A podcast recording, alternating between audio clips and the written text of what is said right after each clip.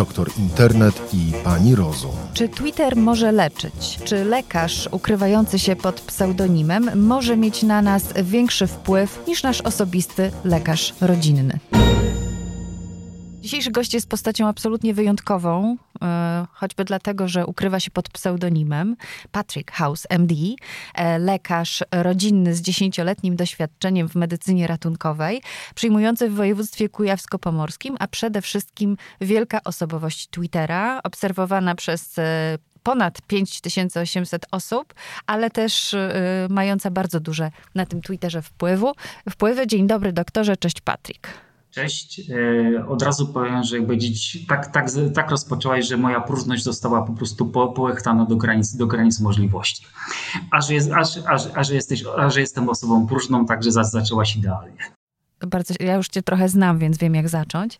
E, Oprócz tego, że komentujesz politykę, komentujesz też y, sytuację w systemie ochrony zdrowia, ale przede wszystkim też przemycasz y, w właściwy dla siebie, nieco ironiczny y, sposób taką naukę zdrowego trybu życia.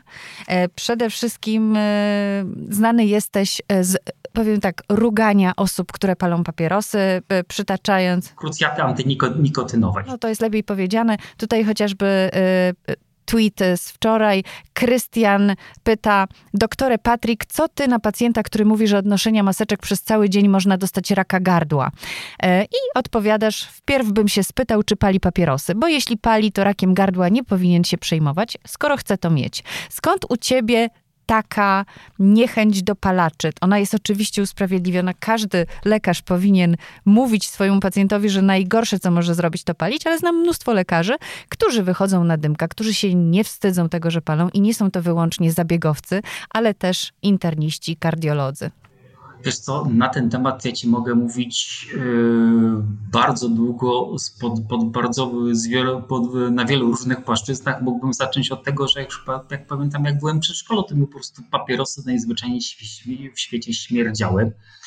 Yy, moi rodzice, yy, ojciec nie palił, mama była taka jakby paląca z doskoku, ale w takim umyśle paroletniego dziecka E, się utrwaliło, że mama kiedyś zachorowała na takie no, dość poważne, czy poważne zapalenie krtani z taką bardzo mocną chrypką, że trochę tam jakby świszczała i dzwoniła, jak to przy, przy zapaleniu krtani bywa i wtedy lekarz jej uświadomił, że to, że to jest odpalenia i to w takim moim po prostu umyśle paroletniego dziecka się utrwaliło, utrwalił się związek palenia papierosów z pewnymi chorobami i na każdym etapie e, mojego życia e, ten, ten związek po prostu widziałem, a że jeszcze studiowałem w Gdańsku, a Gdańsk był takim bardzo silnym lobby antynikotynami, chociażby przez nazwisko profesora Jaska Jasema, onkologa, pewnie, pewnie znane ci nazwisko. Oczywiście, autor ustawy anty, antynikotynowej, w pewnym sensie autor e, przepisu, który zabrania palić w miejscach publicznych. No właśnie, także jakby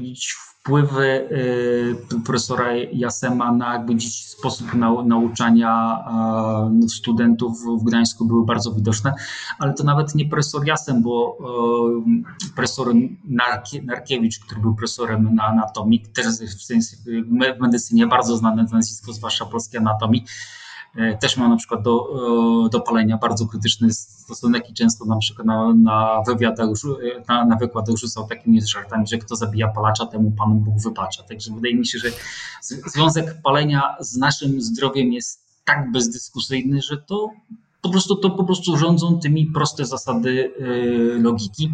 I czasami Czasami pacjenci najlepiej rozumieją ten swój związek palenia ze swoim własnym zdrowiem, jeśli te proste zasady logiki im zostaną wytłumaczone, a tu zasady są proste.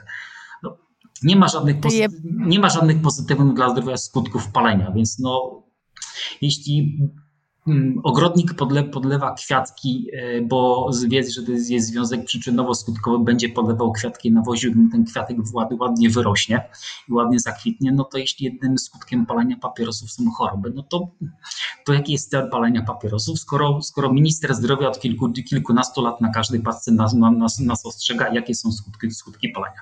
To są, to są również, również ten palący minister zdrowia, przypomnijmy, ale ty potrafisz te zasady logiki wtłaczać w taki sposób dość brutalny, chociażby przykład e, również z któregoś tweeta, jak mówiłeś e, o sobie z bólem korzonków, palącej osobie, że tak naprawdę może się przyzwyczajać, bo jak będzie tak dalej paliła, to dostanie raka płuca, a przerzuty do kości bolą dużo bardziej niż ten ból korzonków. No tak jak mówiłeś, no, proste zasady logiki i kojarzenia faktów. No, są też proste zasady behawiorystyki, które mówią, że skoro dobre słowo na paczkach papierosów, teraz też nawet wzmocniono obrazkami, do pacjenta nie trafia, no to w stosunku do pacjenta trzeba no, użyć trochę, trochę innych środków przekazu w postaci trochę tonu trochę bardziej zdecydowanego i słów trochę czasami ostrzejszych. Na niektórych Jak oni reagują? No właśnie. O, o, tym też zresztą piszę na Twitterze, że no, jak to z ludźmi bywa, skala możliwych reakcji jest nieograniczona od, jak to piszę na Twitterze, fochów. Tak. Na zasadzie e, wyjścia z gabinetu, trzaśnięcia drzwiami i stwierdzenia, ja tu nie przyszłam e, po morały, po, po takie sytuacje, że pacjent widać, widać, że zaczyna coś myśleć. Pewne jakby dziś fakty zaczynają, zaczynają do niego docierać i i czasami, I czasami już na, na wizycie e, pacjenci podejmują pewne poważne postanowienia, a czasami bywa to tak, że przychodzi pacjent potem za 2-3 miesiące z jakiegokolwiek innego powodu i nawet niepytany zaczyna rozmowę, bo doktorze, taki mi ostatnio doktor dał popalić na temat papierosów, że że postanowiłem rzucić. Ja jeszcze palę, ale już na przykład doktorze nie, nie palę 20, już tylko z, y, udało mi się że zejść do 5-6. Czyli no, tak jak mówię, no skutki jakby dziś reakcje są od, od focha po, po, po prostu no, osiągnięcie pewnego, pewnego sukcesu. Czy prowadzisz taką swoją statystykę? To jest jedna, jedno pytanie, a drugie, czy każdy, yy, każdego pacjenta pytasz o to, czy pali i czy każdy dostaje yy, taki wykład umoralniający, uzdrawiający?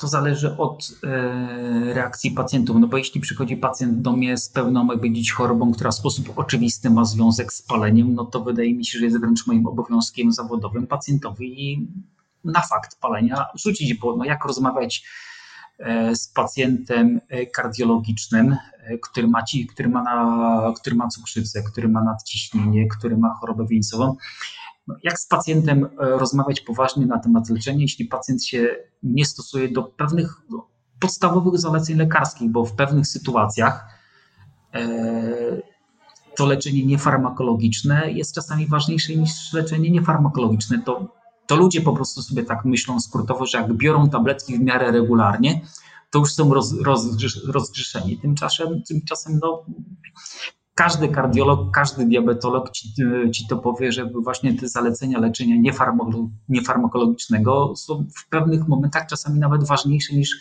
niż, niż to branie tabletek. Więc... Ja się czasem Aha, czasem, czasami się zastanawiam, czytając Twoje tweety, e, czy to jest tak, że Twoje zaangażowanie ma związek z tym, co Ty robiłeś wcześniej, czyli z tym, że przez 10 lat jeździłeś w karetce pogotowia, że zajmowałeś się medycyną ratunkową, że jesteś takim naprawdę interdyscyplinarnym lekarzem, lekarzem rodzinnym, siedzącym dzisiaj za biurkiem, ale tak naprawdę potrafiącym e, no, bardzo wiele, jeśli chodzi o zabiegówkę na przykład. Nie, wydaje mi się, że to po prostu wynika z jakiegoś takiego no, logicznego podejścia do tego, co robię. Tak? No, jeśli e, pacjent w jakiś sposób wymaga od lekarza, bo nie ukrywajmy, że wizyta lekarza to jest w jakiś sposób wymaganie od lekarza skuteczności, tak? Doktor, masz mnie wyleczyć, więc jeśli pacjent wymaga ode mnie skuteczności, no to no to sorry, no to jak pacjent ma domagać się ode mnie skuteczności, skoro on się nie stosuje do moich zaleceń? No to tak, tak naprawdę to trzeba sobie to po prostu powiedzieć jasno, że niestosowanie się do zaleceń lekarskich to jest zdejmowanie z lekarzy odpowiedzialności za wyniki leczenia. I tak samo jak powiedzieć, y, ta to też oczywiście można to rozpatrywać pod, pod wieloma płaszczyznami, zwłaszcza chodzi o, o aspekt prawnokarny, jak bardzo wtedy ta odpowiedzialność jest zdjęta. Natomiast no, no, no jeśli zapiszemy pacjentowi pewne, pewne leki na nadciśnienie, Pacjent tych leków nie będzie brał i z powodu tego nadciśnienia, bo to ciśnienie skoczy powyżej 200, 200 dostanie, dostanie pacjent wylewu krwotocznego, to, to czyja będzie wina? Lekarza czy pacjenta? No oczywiście można mówić, że, że lekarz yy, niedostatecznie wytłumaczył pacjentowi e, obowiązek, e, konieczność brania leków. Natomiast no powiedzmy sobie jasno, no to jeśli zapisujemy te pacjentowi leki, to po co się zapisujemy? Jeśli pacjent ich z jakiegoś powodu nie bierze, no to, no to w takim razie no, to jest chyba jasne, że w tym momencie zwalnia lekarza z, od, z odpowiedzialności za wyniki leczenia. I no, pacjent nie ma prawa sobie decydować indywidualnie, do których zaleceń lekarskich będzie się stosował, bo do których nie będzie się stosował, bo on nie wie, które zalecenie w tym momencie jest ważniejsze. Zalecenie lekarskie to jest za, za zalecenie lekarskie. Zalecenia lekarskie są, dotyczą leczenia farmakologicznego leczenia niefarmakologicznego i w sytuacji, kiedy te dwa typy, te dwa typy leczenia są tak w zasadzie równie, równie, waż, równie ważne, bo na siebie wpływają, no to, no to ja mam prawo wymagać od pacjenta, że dostosuje, dostosuje się do moich zaleceń. To jest chyba jasne. A, propos właśnie y, tweet z wczoraj, i ja mam codziennie czytać ulotkę leku? Tak, jeśli czytała pani wczoraj, a dziś rano nie pamięta dawkowania, to bezwzględnie pan. Tak, straci pani 2 minuty 50 sekund, a być może uratuje życie. Edukujesz pacjentów również e, w zakresie czytania ulotek. Uświadamiasz im, że trzeba to czytać. Wiesz co, bo czy, ja wiem, że być może mam e, pewne skrzywienie zawodowe, e, na niektóre rzeczy patrzę inaczej. Tak? Natomiast wydaje mi się, że gdybym nie był lekarzem, i brałbym jakiś tak, taki lek, który jest dostępny w, w, aptece bez recepty, no to jest chyba rzeczą kluczową, że zanim bym się zabrał do brania tego leku, to to bym przeczytał, bo czasami nie wszystko trzeba z tej ulotki czytać, tak? Umówmy się, że objawy niepożądane to, to nawet lepiej nie czytać, bo potem, potem tak dzieci myślenie życzeniowe sprawia, sprawia, że połowę z tych objawów niepożądanych to, to, to potem pacjenci mają. Natomiast no, sprawa podstawowa, po co się lek, lek bierze? I jak się lek bierze. Jeśli to jest na zasadzie, że pacjent sobie bierze lek i nawet, i nawet nie wie, jak, po co ten lek brać i, i jak się go bierze, no to, no to, to, to, są rzeczy, które wydaje mi się nawet nie, pod, nie podlegają żadnej dyskusji, żadnej ocenie, bo to jest rzecz tak oczywista, bo to, bo, bo po pierwsze pacjent sobie może zrobić krzywdę, jeśli weźmie pewne, pewnego leku za dużo. A umówmy się, że pewnymi lekami dostępnymi w aptece bez recepty bardzo łatwo się zabić chociażby paracetamolem, o którym nie wiemy, że jest lekiem bardzo szkodliwym na wątrobę. Jeśli pacjent sobie weźmie tam kilka tabletek takiego w specyfiku bez recepty, potem kilka tabletek takiego, potem jeszcze kilka tabletek takiego, to potem się okazuje, że on idzie po prostu już w dawki paracetamolu toksyczne. A jak mówiłem, zabić się paracetamolem jest bardzo łatwo i bardzo trudno się, się, się to leczy. Więc po pierwsze, no, no skąd pacjent ma wiedzieć, e, że nie bierze tego leku za dużo, a po drugie, no jeśli już stosujemy pewne leki, to też stosujmy dawki skuteczne. Mam taki prosty przykład na e, prosty przykład takiego banalnego leku jak węgiel. Tak? No dawkowanie e, węgla w przypadku biegunki to jest, to jest po 10 tabletek kilka, kilka razy dziennie. I potem pacjent mi mówi, że w sumie on brał ten węgiel, ale ten węgiel to, to psu na budę, bo, bo mu nikt nie pomógł. Ja się pytam, mhm ile brałem mi powie trzy razy dziennie po jednej, po jednej tablece, to jeśli on nawet przez cały dzień nie wziąłby dziś tyle, ile on może wziąć, wziąć za jednym razem, no to to o czym my mówimy. Także no, to jest prosta sprawa, no, czytajmy ulotki. No, jeśli kupujemy jakiś sprzęt elektroniczny, jakikolwiek inny, zanim, zanim, zanim, zanim włączymy, czytamy instrukcję, tak? Jak nie przeczytamy instrukcji, coś źle zrobimy, sprzęt zepsujemy, tak? No będzie, będzie nas to kosztowało finansowo, ale umówmy się, że no pieniądze to są pieniądze, tak? No zdrowie to jest chyba jednak coś ważniejszego niż, niż pieniądze.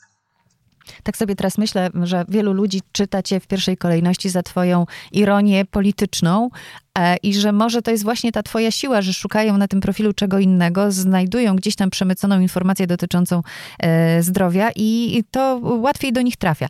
Ale właśnie, zaczynając od Twittera, czy jak zakładałeś konto na Twitterze, to twoim zamiarem było komentowanie rzeczywistości politycznej, czy też przy okazji jakieś leczenie, myślenia o ochronie zdrowia i o leczeniu?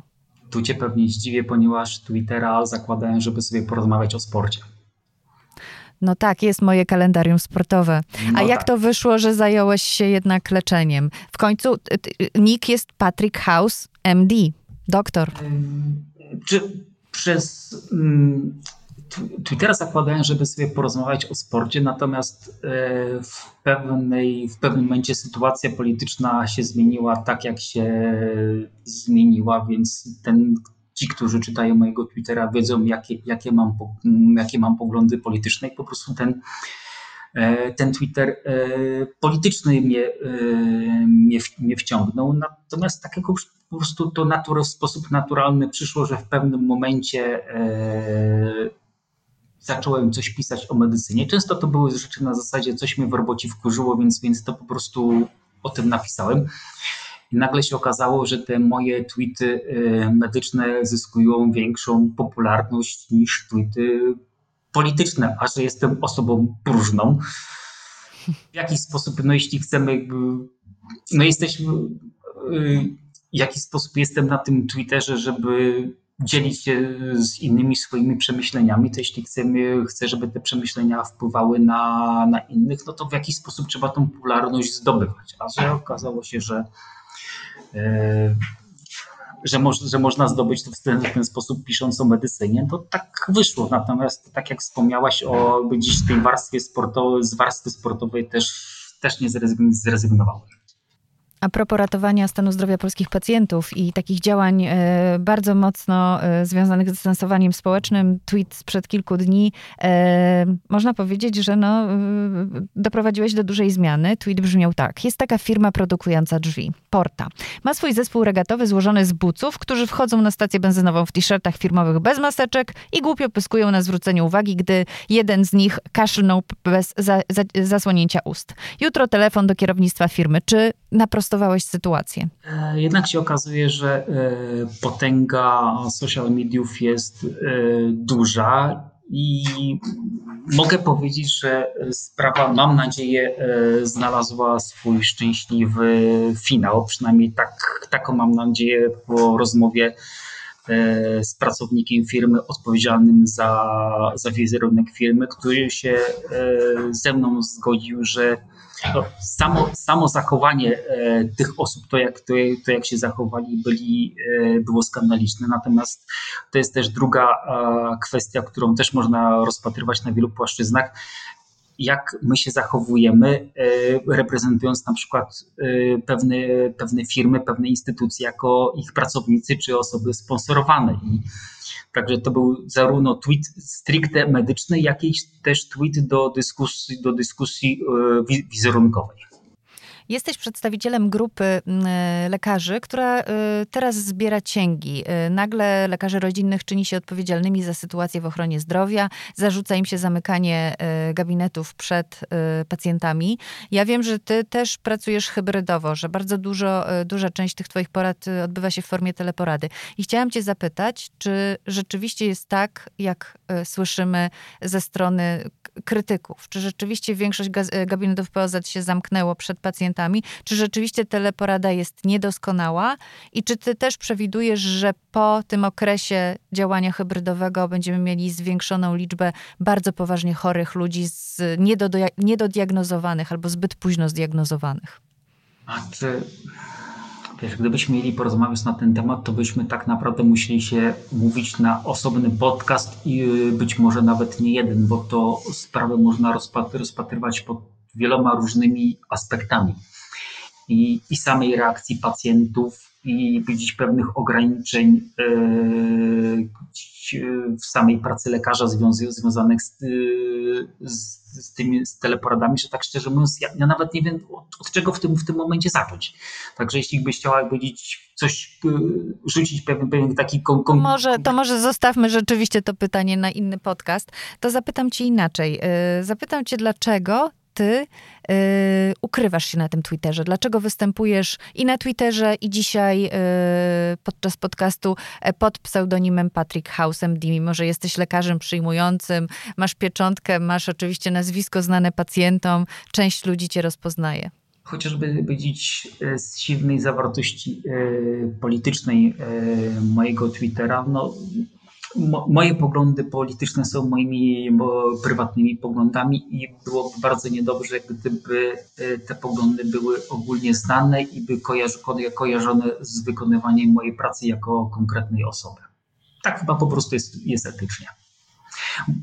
A powiedz mi, czy, czy y, ta twoja działalność medyczna na Twitterze y, w jakiś sposób cię zaskoczyła i czy traktujesz to jako nowy kanał udzielania porad w pewnym sensie, takich ogólnych oczywiście. Jak ci powiedziałem, jestem zaskoczony, że wielu ludzi traktuje to tak poważnie, bardziej poważnie niż, niż, ja, niż ja to traktuję czy, no, znaczy na pewno w jakiś sposób y, łechcę moją próżność, próżność, że mogę pewne treści przemycać, pewne, pewne treści są dyskutowane, zwłaszcza o, o, zwłaszcza możemy sobie właśnie w ten sposób wyjaśniać pewne y, nieporozumienia na linii y, lekarz-pacjent, które w inny sposób są y, trudne do wyjaśnienia, bo jak pewnie widziałaś w moim, e, w moim bio na, na Twitterze jest, lubię wam robić neurofitness, także ja po prostu... I wzajemnie. Wzajemnie, także ja e, wrzucam pewne rzeczy, być może czasami właśnie e,